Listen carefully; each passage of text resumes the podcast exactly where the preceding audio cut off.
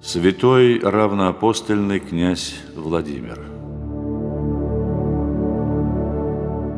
Владимир был младшим сыном Святослава, храброго и воинственного киевского князя, прозванного в народе «Диким вепрем».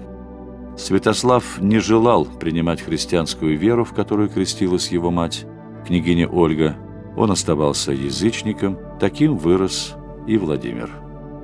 В девять лет Владимир потерял отца и получил в удел Новгород, куда отправился княжить под опекой своего дяди, воеводы Добрыни.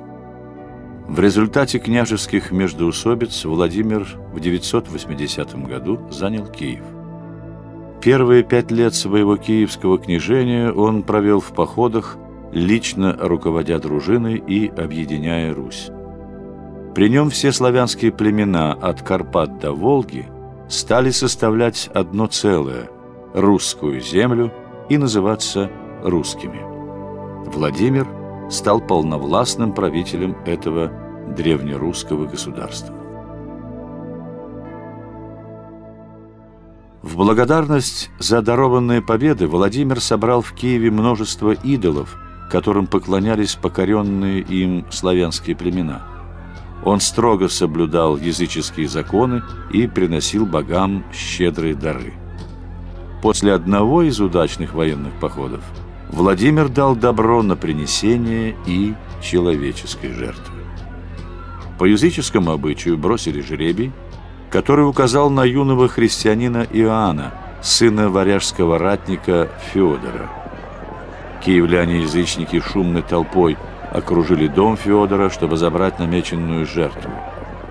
Однако здесь они встретили неожиданный отпор. Воин-христианин твердо заявил.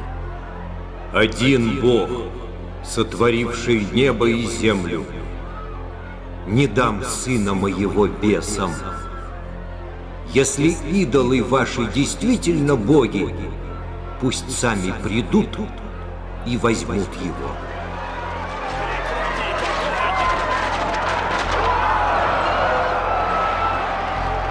Язычники так и не смогли захватить их живыми. Федор доблестно отражал натиск толпы, пока кто-то из осаждавших не подрубил сваи его жилища. Христиане-мученики были погребены под развалинами.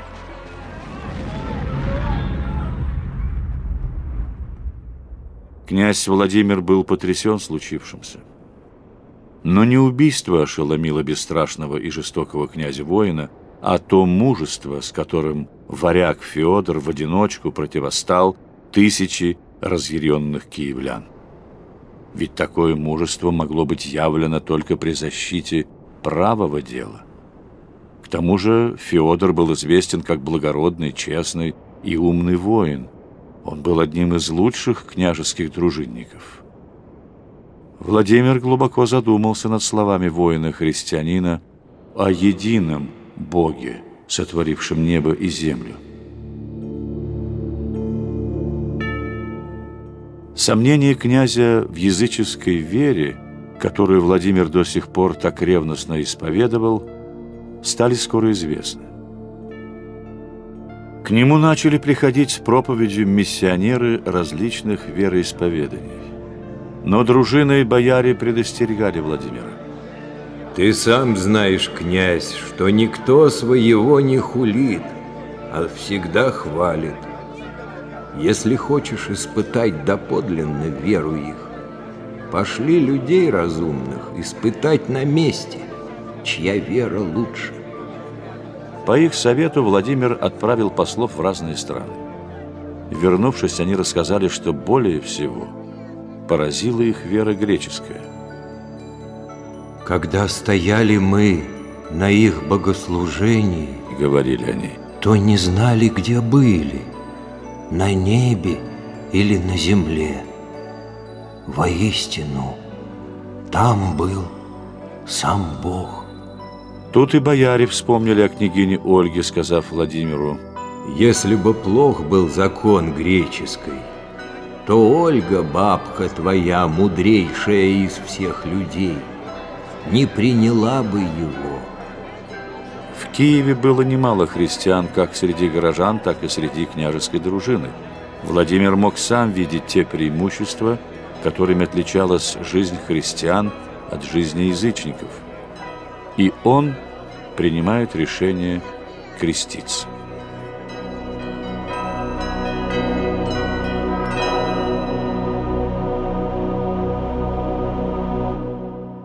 Вместе с ним крестятся его сыновья, а затем многие бояре и княжеская дружина.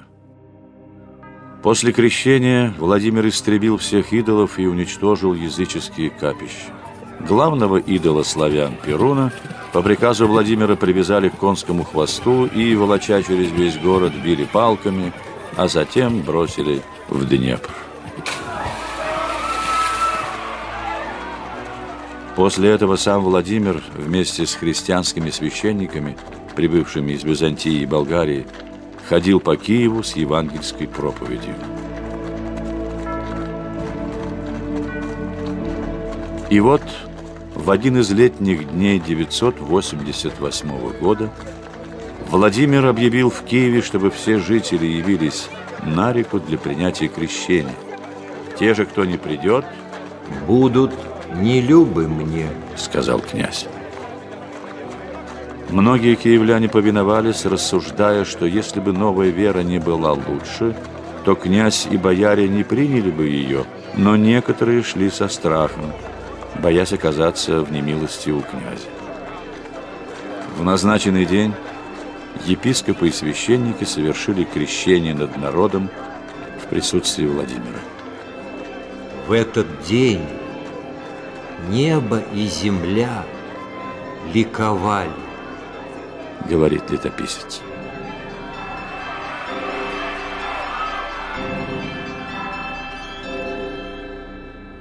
Жестокий и мстительный в язычестве, Владимир после крещения сделался образцом кротости и любви.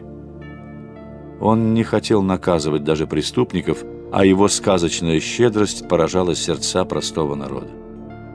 Сама летопись не без удивления сообщает о том, что Владимир повелел всякому нищему и убогому приходить на княжеский двор и брать то, что ему требуется – деньги, еду, питье.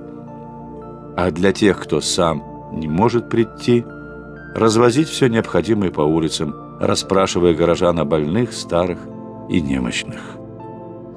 Такую милостыню Владимир творил не только на княжеском дворе – или в Киеве, но по всей земле русской, во всем государстве. Этот неслыханный опыт во всем государстве утолить всякую нужду до сих пор поражает народное воображение. Недаром народные предания и былины прозвали Владимира ласковым князем, красным солнышком земли русской. В этом особом внимании к милостыне, доброте и любви к ближнему выразилось русское понимание христианства.